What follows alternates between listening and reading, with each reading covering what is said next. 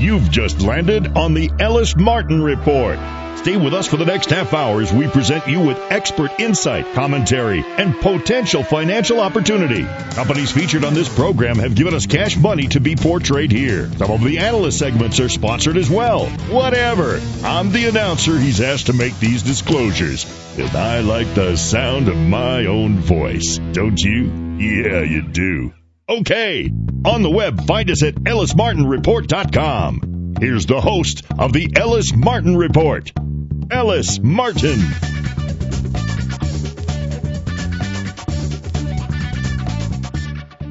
In this edition of the Ellis Martin Report, I take you along with me to two investment conferences, the Vancouver Investment Conference and the California Investment Conference in Palm Springs.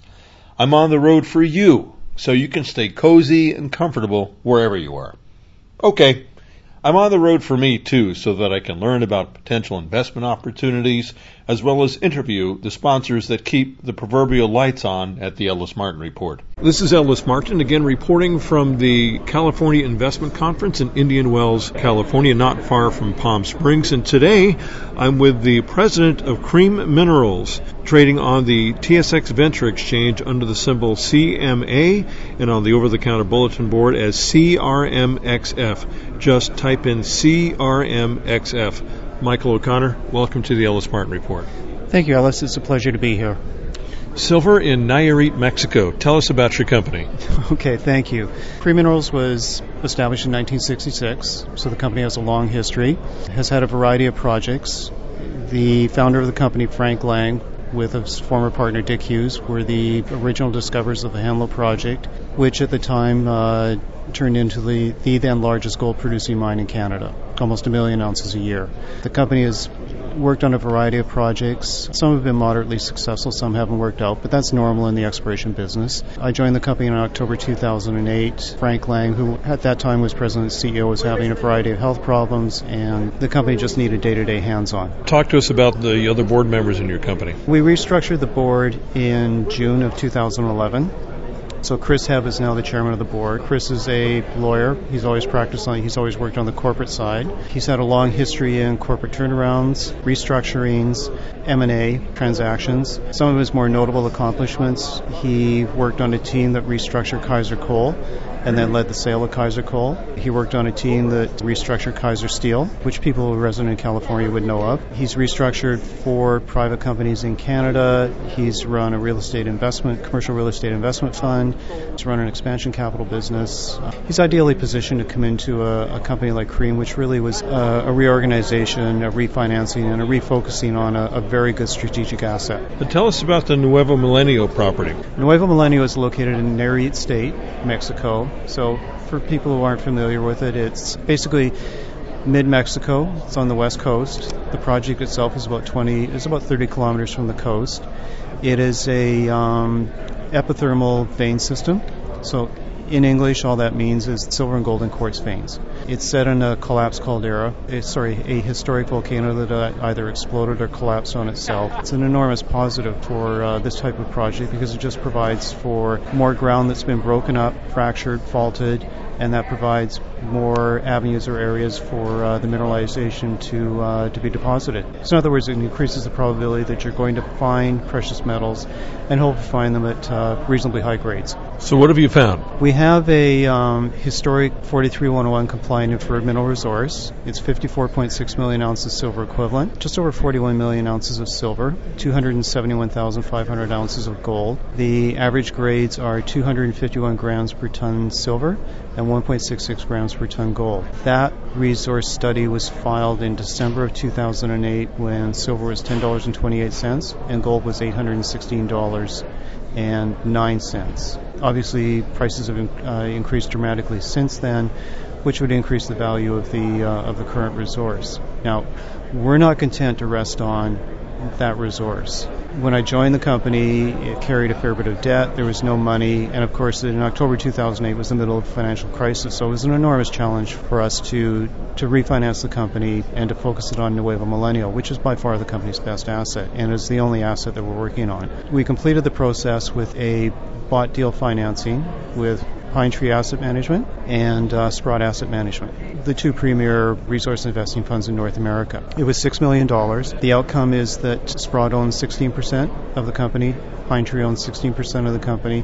They're very supportive and they want to see this asset developed. So in 2011, we ran a 20,292-meter drill program. 13,500 meters were devoted to infill drilling because we do want to take a significant portion of the current resource and move it up into the indicated category, higher probability.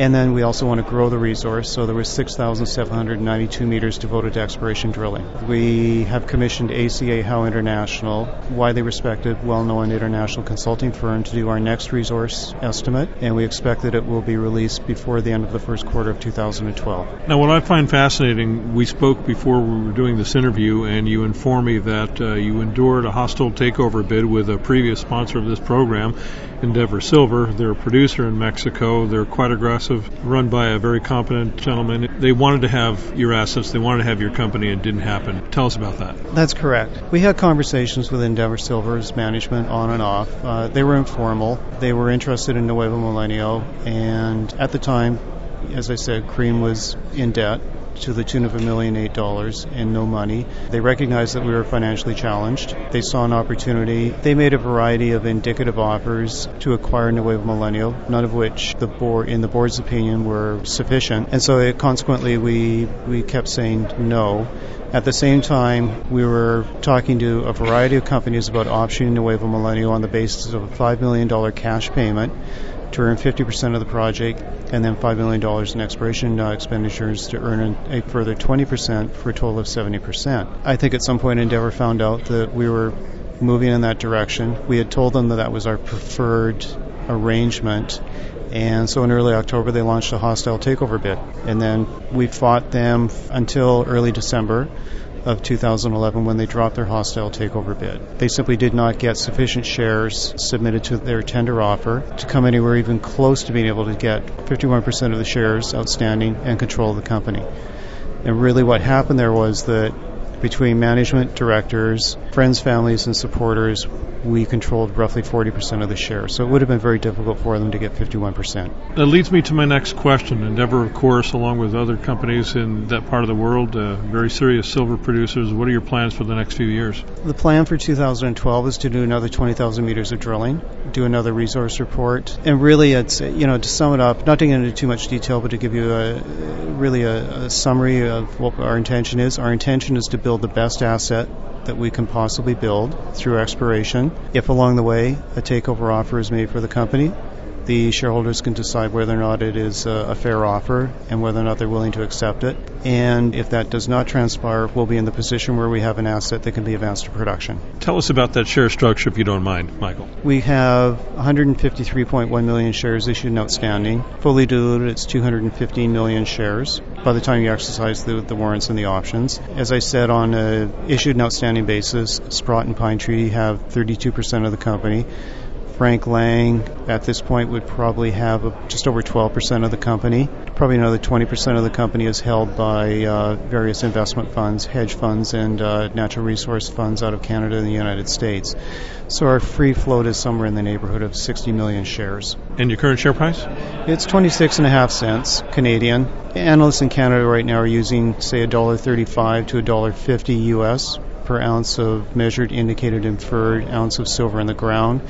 So people can do the math and conclude that we are relatively quite undervalued compared to other silver exploration companies that are similar to Cream operating in Mexico, and we're really dramatically undervalued relative to the value of the silver in the ground per share of Cream. Well, I know a lot of our listeners like to find an asset such as yours under $1, under 50 cents, if possible, under 30 cents. You certainly fit into that category where you may not be thrilled with your share price currently. I sure am, and I know many of our listeners may be. That's true. I mean, management's never happy with the share price. Management teams always think that the company is worth more than is reflected in the share price, and our management team and our directors know that if we are patient, if we work diligently on growing the asset, at some point we will receive recognition in the market and we will receive a fair valuation for our asset. And we've certainly seen this in the past with the other companies that have been in your position early on in their lifetimes. and we know what the potential is. Michael O'Connor, president of Cream Minerals, trading on the TSX Venture Exchange under the symbol CMA, and in the U.S. on the over-the-counter bulletin board as CRMXF. Thanks very much for joining me today. Thank you, Ellis. It's my pleasure. Again, this is Ellis Martin reporting from the California Investment Conference in Indian Wells, California, near Palm Springs. Thanks for listening. You can listen to this segment again in its entirety on our website, ellismartinreport.com. For more information, visit our website, ellismartinreport.com. That's ellismartinreport.com. Apogee Silver is a dynamic Toronto-based junior exploration and development company with a strategic focus on advanced-stage silver, zinc, and lead deposits in world-class mineral districts in South America. Apogee's primary focus is the Pulacayo-Paca property, located in southwestern Bolivia. Apogee has been advancing the property since 2006 through a joint venture agreement with Golden Minerals Company, formerly Apex Silver. Apogee is also exploring the Cachinal Silver property located in northern Chile. Apogee has a recent share price of 18 cents and is a paid sponsor of the Ellis Martin Report. I'm Ellis Martin, reporting today from the California Investment Conference in beautiful Indian Wells, California, not far from Palm Springs. I'm with Neil Ringdahl, the president, the chairman of Apogee Silver, trading on the venture as APE.V, and in the U.S. as AGEEF. Neil, welcome to the program. Nice to see you here. Thank you very much, Ellis. Let's talk about your new oxide results at the Pulacayo project. Well, we're very excited about it. We've been drilling. We did a drilling program towards the end of last year of about 6,000 meters, along with some surface sampling, and our first results came out earlier this year, and a couple of weeks back we had a press release out on that. And what we're seeing is significant intersections at mineable grades, which is good from my point of view, because I'm a mining engineer. Just to highlight a couple of them, 20 meters at 79 grams per ton. There's a 9 meter at 3 ounces per ton. There is 30 meters at 3 ounces per ton. We're very excited about that, and it just opens up the door to us to have a look at an open pit option as well as underground, which is where we're a little bit further advanced. Now, this particular mine is a past producer from 1883 to 1959. Over 600 million ounces came out of this area, making it the second largest silver mine in Bolivian history. What do you hope to do during the next couple of years? Well, we want to get it into production. We're on the cusp of that. In fact, as you know, we've started mining a few months back. The idea is to get it up to 1,000 ton per day of ore from the underground mine by the end of next year. That will yield very, very significant recoveries, because our average grade of the resource is 153 grams per ton, 5 ounces. And obviously we'll be mining at an economic cutoff, and the average grade above cutoff we expect to be anything between 200 and 300 grams per ton. Those are very, very large numbers. And what's interesting is we've seen some action in the market recently. I think shareholders, new shareholders, are beginning to respond to the activity that you've been doing down in Bolivia. That's right. We've been focusing on a lot of marketing lately, because I didn't think the name was that much out there. And there's a lot of interest in our company because we're very cheaply priced stock at the moment. When people think of Bolivia, they don't necessarily understand the political economic situation in that country. You work very closely with the state government and the people in that area. That's right, Ellis. We've gained control of the property through a lease agreement by which we pay a 4% royalty. 2.5% goes to the state-owned mining company called Comibol, or Compañía Minera del Bolivia, and 1.5% goes to the mining cooperatives of Pulacayo, who are informal miners who've been working the deposit over the last few years on an informal basis. And they're very excited about it, because being part of the community, it's great that we can actually, and we're also excited about it because the community benefit directly as co-owners of this venture. And to reiterate, this is not an exploration project. This is a mine that's gone into production. Silver is being produced. More silver is going to be produced over a period of time, and the infrastructure has been there for a very long time. That's right. I must just qualify that. We've only just started producing, and we're building a stockpile at the moment, but in the near future we will have completed the agreements with a local mill, and we'll be doing some custom toll milling, which has become increasingly attractive given the grades that we're picking up underground. I'm unable to disclose what they are at this stage, apart from that they are attractive. We think that'll be very well received by the market. We're beginning to produce revenues, and as we grow the mine, growing the local workforce, locally trained workforce, they're new to mining, and for that reason we're taking it easy. in the development of the mine. We don't want to rush it, we don't want to hurt anybody, and we want to do it the right way. So perhaps when we follow up in a couple of weeks, you might have something new to talk about. Absolutely. I believe in 3 to 5 years we'll have a mine that's doing 7 to 8 million ounces per year at $10 an ounce, which is, I think, something that will be very attractive. Neil, it's always a pleasure to speak with you, this time in person. Thanks for joining me today at the California Investment Conference. Thanks very much, Ellis. Great to meet you. I've been speaking with Neil Ringdahl, the president and chairman of Apogee Silver, trading on the TSX Venture Exchange under the symbol APE, and in the U.S. as AGEEF. Thanks for joining us today. Thank you, Matt.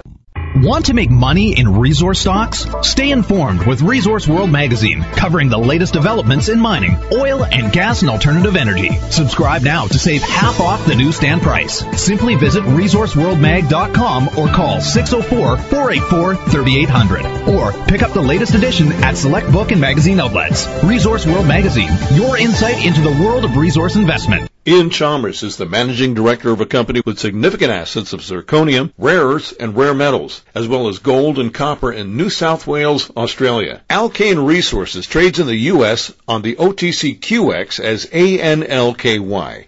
That's ANLKY. The Alkane story has been a compelling one, reflecting the success of their Dubbo Zirconia project and the international market for zirconium and rare metal resources. Ian, welcome back to the program. It's been a while. Hi, Alice. Yes, it's nice to be talking to you again after a bit of a break. You've been on the road a great deal, and you've been finding a warm reception with developments at Dubbo. What do you think is happening? We've actually just completed a 2-week roadshow into London, New York, and a bit in Toronto as well, and I was genuinely pleasantly surprised by the reaction that we got. The markets, certainly in New York and London, were far more buoyant than I thought they might be, and they were just very receptive to Alkane and where Alkane's going, particularly with the Dubbo Zirconia project. People start to acknowledge now that we are one of the most advanced sort of rare metal, rare earth projects in the world, and certainly will be up there amongst the top 4 or 5 in 2 or 3 years' time when we're in production. It's very good to get that message across. Well, then it's quite helpful to have the Dubbo mini pilot production plant.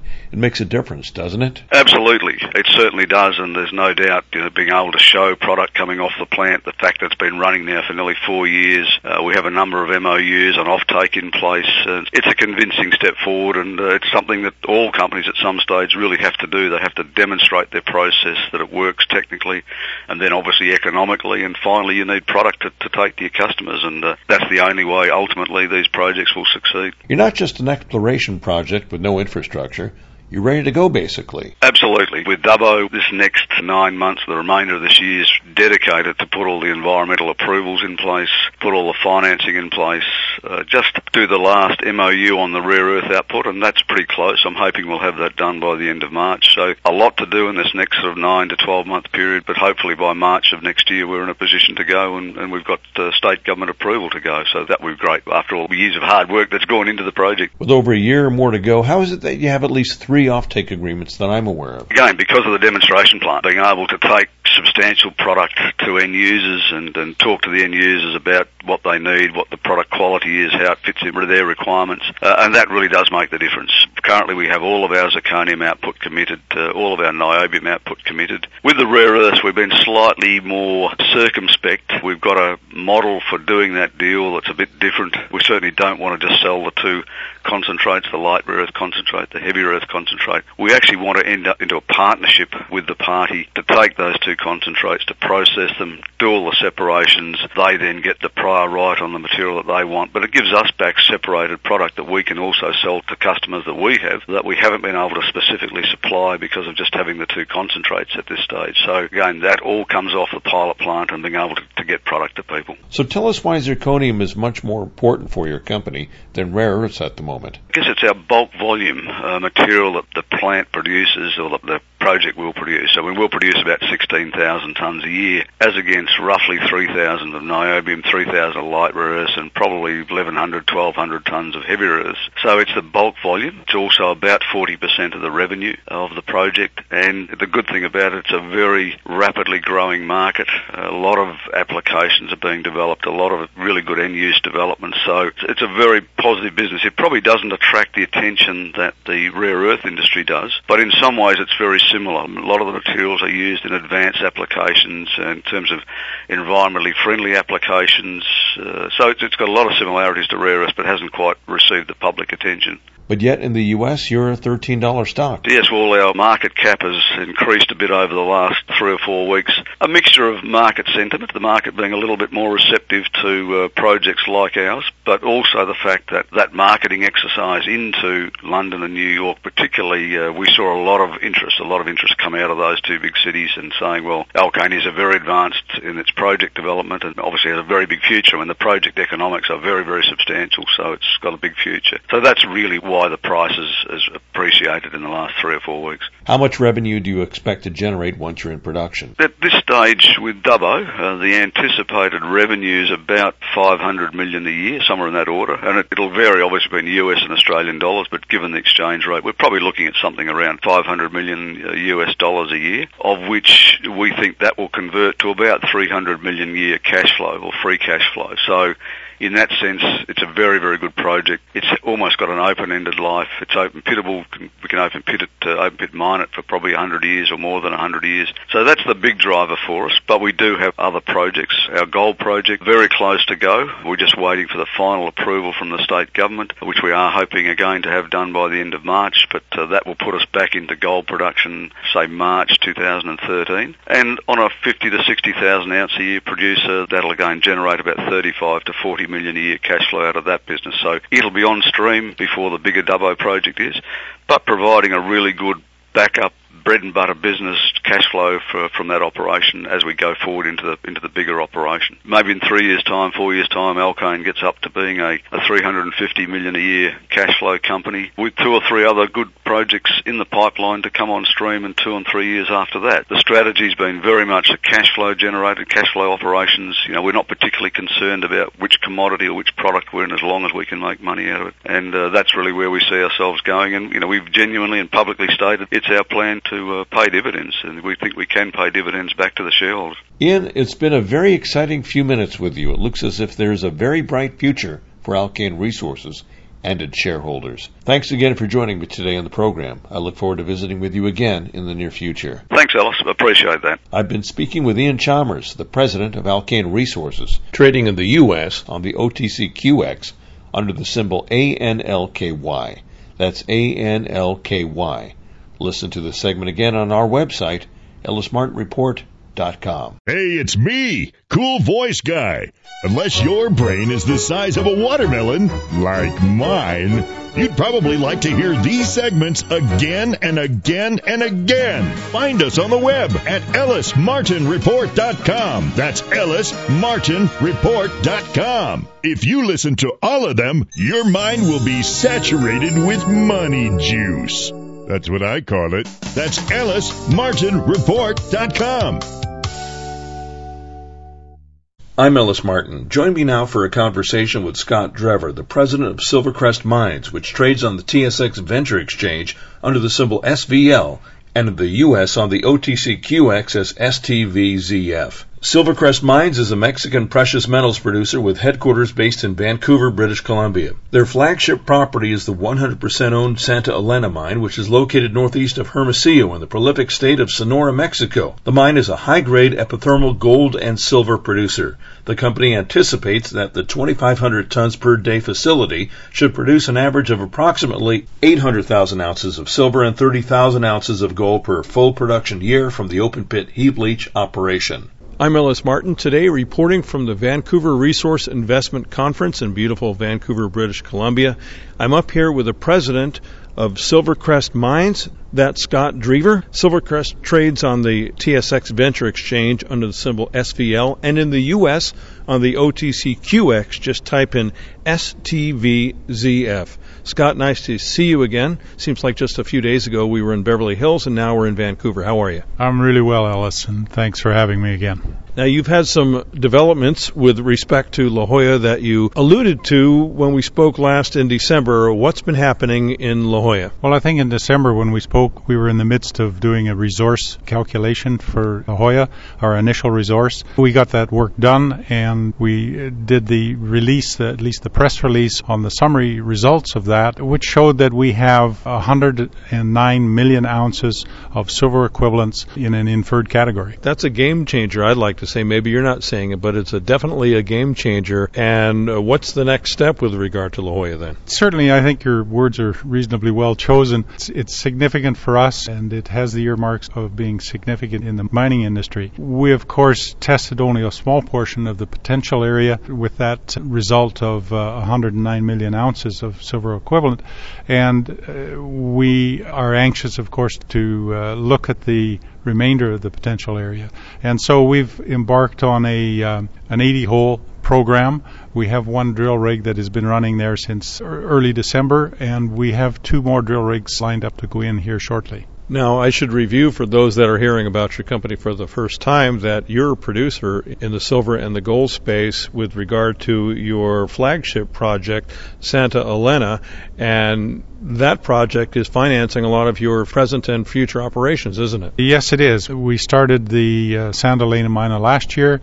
We've reached pretty much steady state. It's an open pit heap leach operation that last year on a partial production year we produced, I think it was almost 27,000 ounces of gold and about 430,000 ounces of silver. So that is providing us with a nice stable cash flow platform that will enable us to do the expansion plan that we have on tap at Santa Elena to double the production over the next 3 years and allow us to do aggressive exploration work on a project like La Joya. Now, you really weren't affected at all, at least not drastically. You saw some share price growth. I believe the value of your stock increased by about 35% to 40% during October, November, pulled back just a little bit in November. Compared to your peers, that's tremendous growth. But what do you think is responsible for that? Well, I think it's just a progression of things and us doing what we said we would do. We said we would be in production on time and on budget, and we were. We said our production would be a certain number of ounces, and we're hitting those targets. So those things are online, and that helps, of course. If you have cash flow that you don't have to go back to the equity markets, then, of course, that helps stabilize your price, I think, as well. Now, you had a couple of research analyst reports that have come out within the last year or so that had your share price value at double what it is now within the next 12 to 16 months, but that valuation was done before this latest report. Do you think that'll change? Yeah, the two analysts that have put out reports on us, one is Stuart McDougall out of Jennings in Toronto, and the other is Nick Campbell out of Canaccord Genuity here in Vancouver. As you say, they've both picked target numbers that are about double our $2.25 share price at the moment, and I would encourage your listeners to check with those particular companies to look at those reports. They did include some minor values, I think, for the La Joya, and as we move forward, of course, those will probably change upwards as we go forward. Now, you're fairly tightly held, too. We don't have 250, 300 million shares out there, do we? Our outstanding and issued right now at the moment is about 87.5 million, I think. Fully diluted, we're just under 100 million, which, compared to a lot of companies, as you point out, is not a lot. And over the course of the past few months, I haven't seen a lot of hostile activity either, really. To your stock? Hostile in that you mean selling off of the stock? No, it looks like some accumulation going on, and obviously we're bumping around our all-time highs. So if we can establish that base above $2, then that gives us a real nice platform to move upwards from there, pending positive results from Santa Elena and La Joya. Now, one of the analysts I interview is David Morgan, and he has silver hitting $60 an ounce sometime during this year, 2012. Of course, that can't be bad news for your company. It's got to be good news if, in fact, that does happen. Yeah, I know David, and I've interviewed with him a couple of times, and his $60 number isn't outside of my belief system. I think probably a base of $29 for silver is pretty decent. I don't anticipate it being at 60 and staying there. I would think probably, overall an average of 40, 45, somewhere there. But to hit 60 wouldn't surprise me a bit. Can I ask you what the cost of production per ounce is for Silvercrest? We're still in a bit of a ramp-up mode here. We're almost to steady state where we can put a hard number on those, but our last year numbers are up until the third quarter of last year.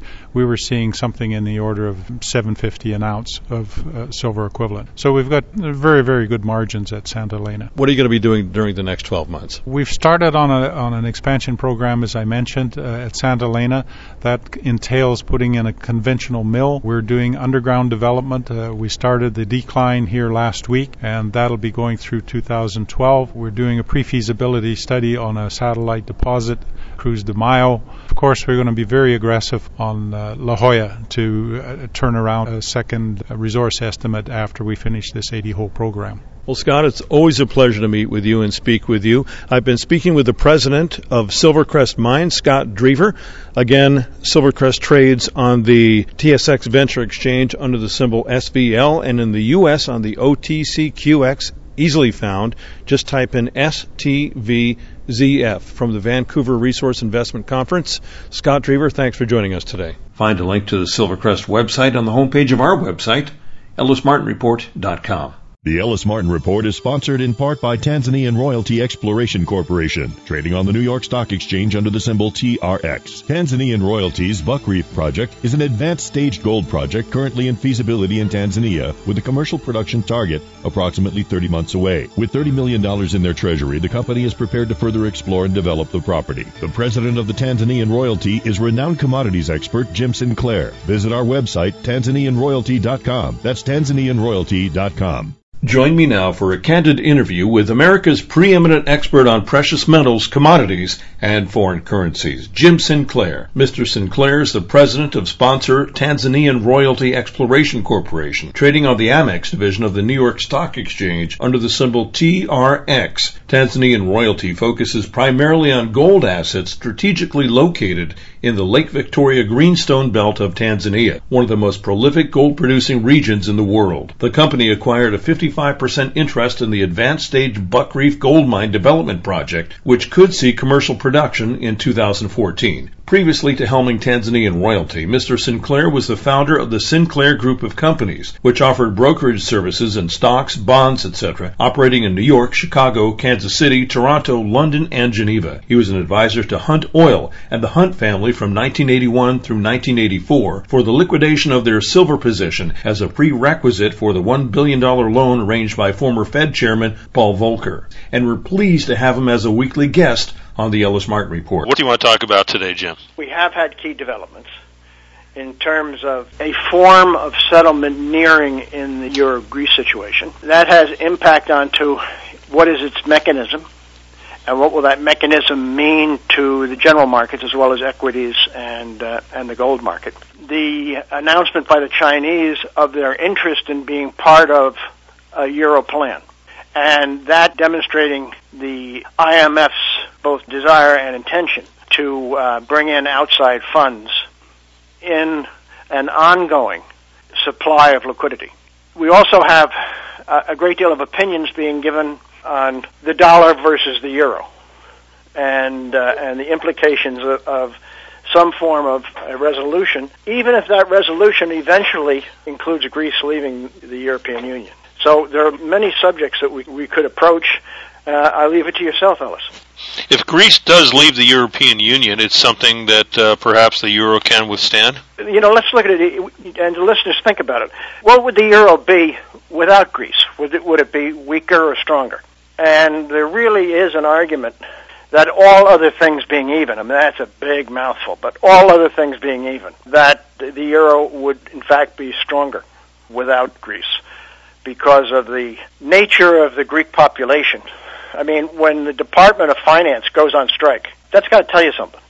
It's not an easy problem to fix. So there is a strong possibility that general opinion, once again, has it backwards. Because general opinion would say, oh, my goodness, if there's a haircut down to 70%, maybe no default, and Greece voluntarily and in an orderly way exits the euro, well, that's not so good because, look, it's taking away from what the currency unit is and might start others thinking the same way. I think the real answer to that is that if today Greece was not part of the euro and liquidity had been injected into the system to overcome the impact of the final resolve of what Greek debt is worth, be that 30% or zero, the euro would be stronger, not weaker. And again, that's something that should be given good consideration. But the problem goes beyond Greece. I mean, if everything remained equal, because it's very hard for I think any of us to accept that one nation in a union would get treatment as Greece has, and that more strict requirements would be executed in, let's say, Spain, Portugal, Italy, etc. So we're going to have a continuing drama. But I think that the near-term resolve of that drama is a combination of liquidity, which is good for the general equities market, and also good for gold. We've been on that subject over the last couple of weeks, and it seems to be holding up to a degree. I mean, right now you have the dollar, as we said, was in an oversold condition, but that there was significant supply between 80 and 82 on the USDX. And the relationship generally would be, well, if the dollar is going to firm, then gold should weaken. I think we're going to look at that in degrees. I think there might be less of a degree of that relationship rather than more. And I think that's really being demonstrated now, even though gold is technically negative on the short term.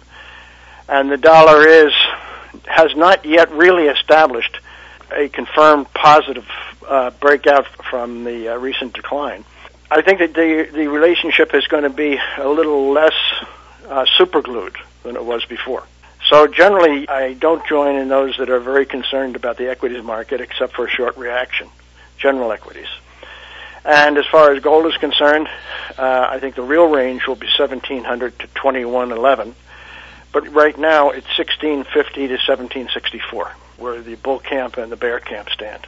Can we state, or will you state, that the rise in gold over the last 2 years has been tied into this, the uncertainty with the euro and the dollar in Greece and Spain and Portugal, or is there some supply and demand factor figured into that? You know, there is a given supply and demand factor, and the amount of gold being produced has been on a steady decline, and South Africa has its own unique problems that affect supply. Jewelry demand deals with level of economic activity, but, you know, are we really talking about gold as a commodity, or are we talking about it as a currency? I've never held the opinion that gold is a commodity.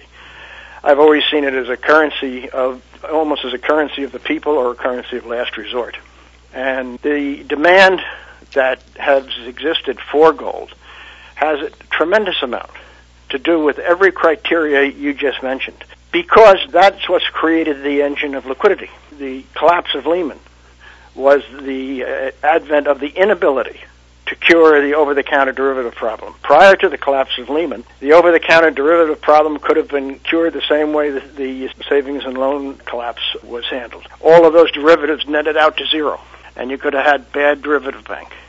But once Lehman broke, the chain broke, and they no longer netted out to zero. Bankruptcy existed. That was the beginning of the massive injections of liquidity, but each criteria that you mentioned is a criteria which has resulted in debt monetization nationally and globally. And debt monetization nationally and globally is the unique nature of the present environment we're in.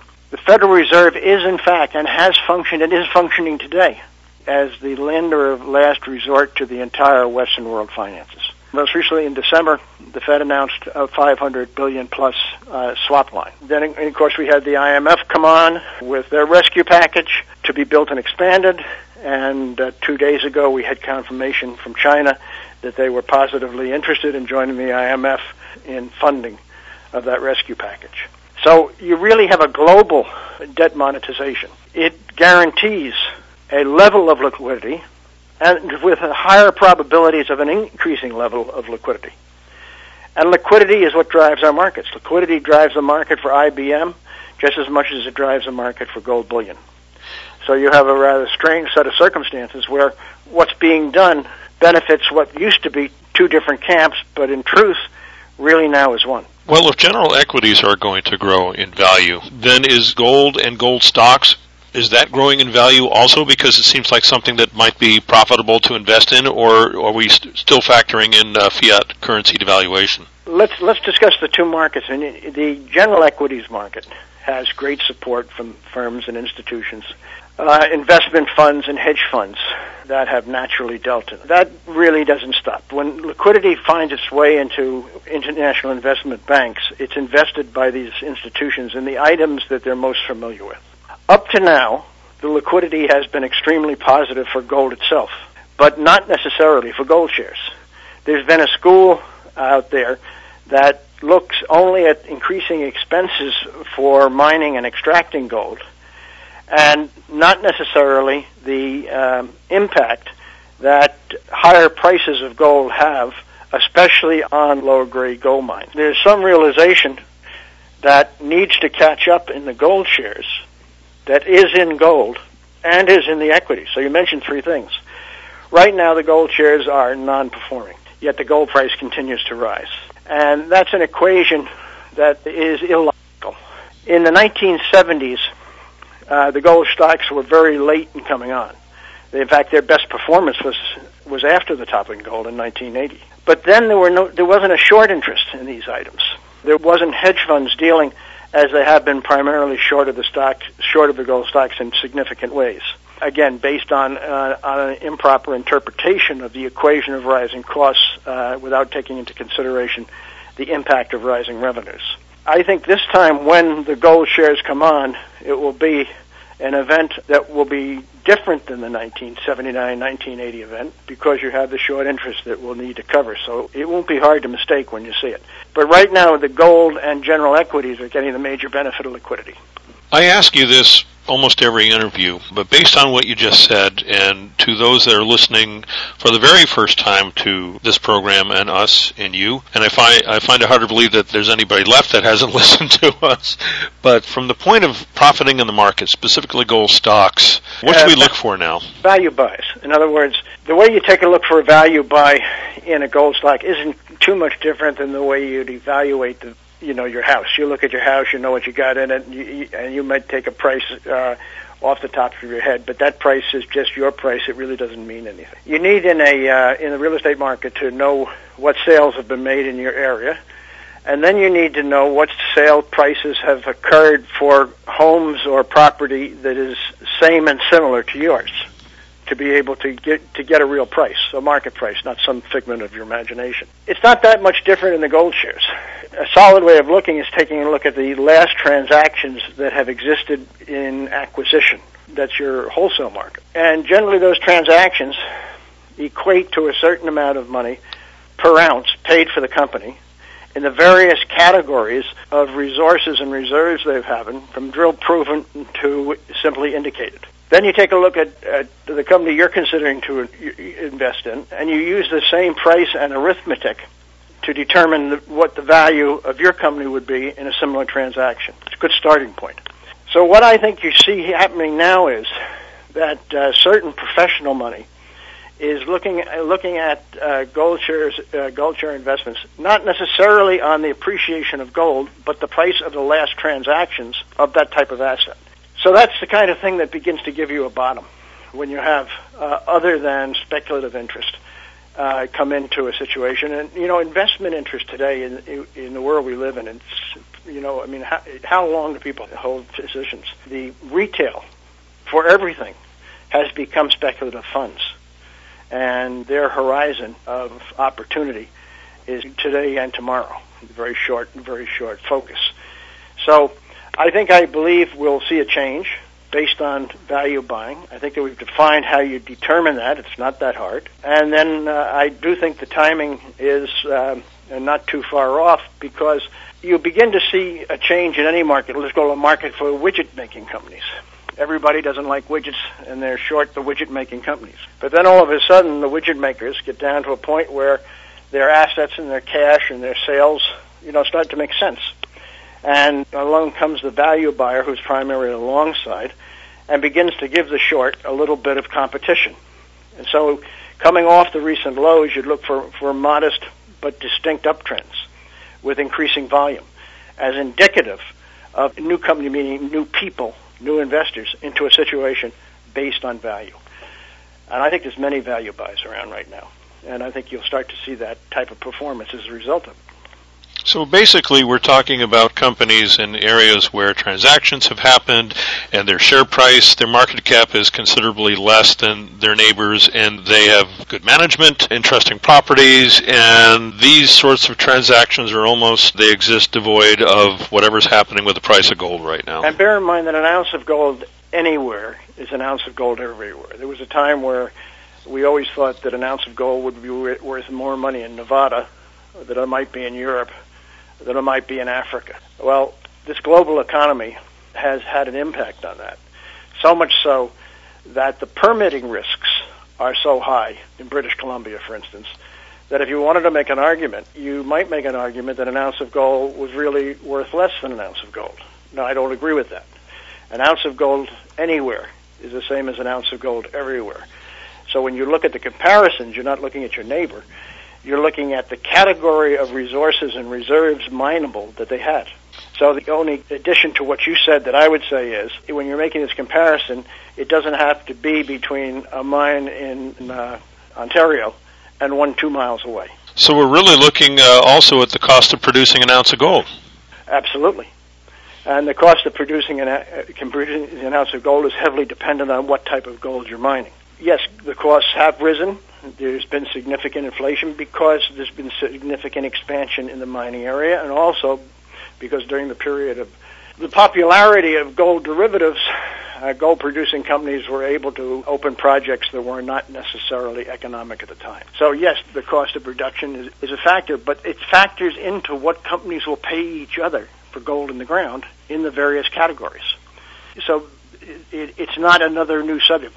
The price of gold that has been paid yesterday between Eldorado and Euro Gold is a indicative factor that takes into consideration the cost of extraction of that type of gold from that area. When I suggest to you that the way to look at it is the value of recent transactions take into consideration costs as well as revenue. Well, it's always an education having these conversations with you, Jim. I've learned quite a bit just in the last few weeks. Let's talk about JS Mindset and the education you provide for the general public. Well, I've done a couple of, I would say if you were to take the interview that we did introducing to the public the International Swaps and Derivative Association and how extremely important that group is and their committees are, suggesting they have more power actually than any central bank on earth. And the last three special emails I sent out, I write every day, but when something really special comes up that I want to call people's attention to, then I have a service for free where people tell me to put them on their email list, and then something very important gets brought to their attention. I'm going to suggest to you that from your interview and the last three items that we've done, and any interviews since, such as now, that is an entire chapter that I think could constitute a very important textbook that will give an understanding to the reader or to the listener who wants to know really why things are happening and what is the significance in terms of, let's say, power of an event as it will affect markets. What we use is markets as a blackboard. And I'm a little bit of a frustrated professor. And I enjoy doing it, and I enjoy talking about it. And I enjoy the fact that so far the readers of the site have done extremely well. And I only pray that I'll be able to continue to render that service through these very difficult, unusual, and unique markets we're going through. There's no charge for it. Well, that's a wonderful service that you're providing to the investing public and those that follow world news. Speaking of which, you referenced the ISDA interview that we did about 2 weeks ago. That seems to be just the beginning. That interview's getting some additional legs right now that I firmly believe that should be repeated. I think that, plus the three special emails I sent out, plus any interviews to this point, including this that we're doing now, are part of one singular package that can be defined in a period of time. And it's rare that within a period of about 6 or 7 days, there were three special emails sent out. But, there are productive times in your life. I don't think we can continue at that pace because there's no need to.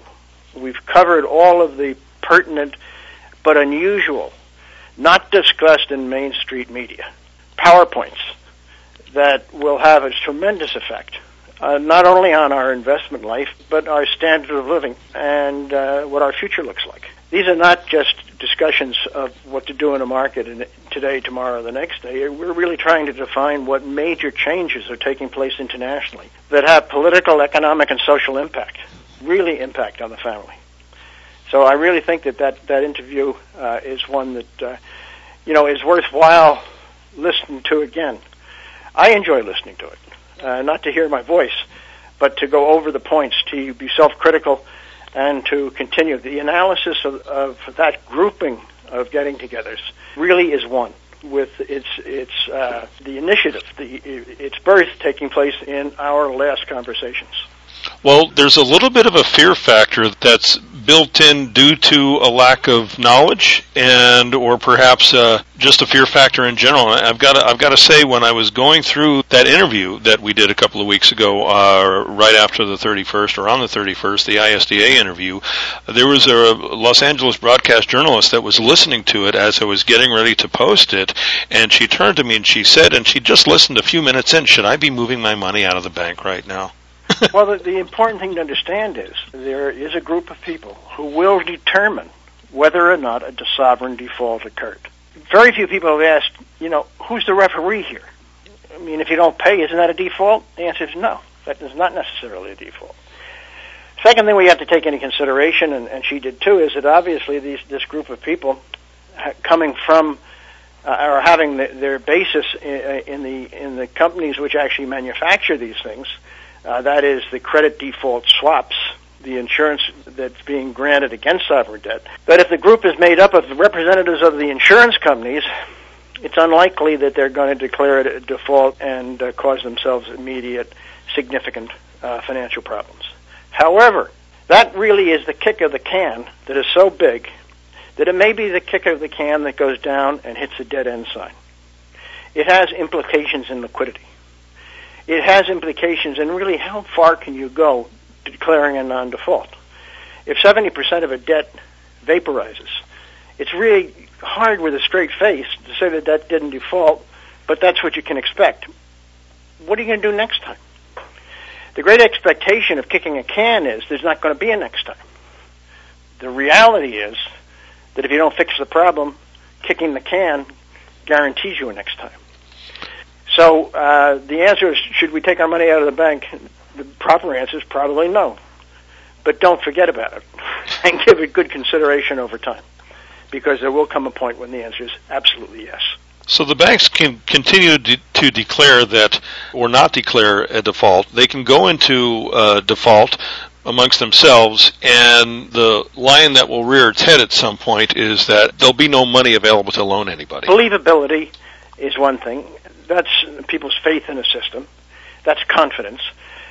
But the point is right. If you take out of the Greek debt now, from its haircut to 50, now down to 30, you're removing from the banking system, in evaluating that asset, that percentage of the debt. In order to keep the bank viable, making it able to pass a stress test, let's say, or simply being able to demonstrate a balance sheet which balances, you have to replace that money, and that's where the liquidity goes. That's also why the liquidity has really not started a major economic recovery, because the bank's unwillingness or inability to use that liquidity to make general loans on. So the liquidity goes into the banks and sort of dies there, that it's either used just for making a guaranteed return in the national debt market, or simply replaces something that has been erased, and that's -1 + 1 = 0. So that's why all of this tremendous liquidity, all of the $17 trillion+ that have gone in since 2008 to the Western world financial system, has not provided, at this point in time, significant recoveries in real estate and employment. It's sort of just holding things together. It's really not making them better. But it's the nature of follow the money. I mean, be the detective. The money goes in, and if it goes in to replace something that's out, it's -1 + 1 = 0. Or the other side, why in the world should your local bank lend money to you to buy a house or to fund a small business if they can just go out and buy treasury bills and make a guaranteed return? So we're on our own. We're on our own. Main Street and Wall Street are two distinctly different centers. And we're not joined at the hip necessarily. We're not joined at the hip as we were in the great bull markets of the 1950s and 1960s. Well, Jim, it's always a pleasure to speak with you. We've covered a lot of ground today, and I hope to eventually assemble an encyclopedia of your knowledge based on the interviews. I really think we have something here that is solid and real, and that needs to be understood. and I've done my best to explain it. We'll keep working on it. But it's not simply for making a buck. It's for what is our grandchildren's life going to look like. Thank you, Jim. You're quite welcome. I've been talking with Jim Sinclair, president of Tanzanian Royalty Exploration Corporation, trading on the New York Stock Exchange under the symbol TRX. Listen to the segment again on the homepage of our website, ellismartinreport.com. You've just shared part of your life with the Ellis Martin Report. Yeah, you did. Remember, this is actually one of those paid programs where companies and individuals hand over cash to people like us to let you hear all about themselves, thinking you might actually be interested. Remember, kids, invest at your own risk. Find us on the web at ellismartinreport.com. For Ellis Martin, this is your announcer, Cool Voice Guy. Yeah.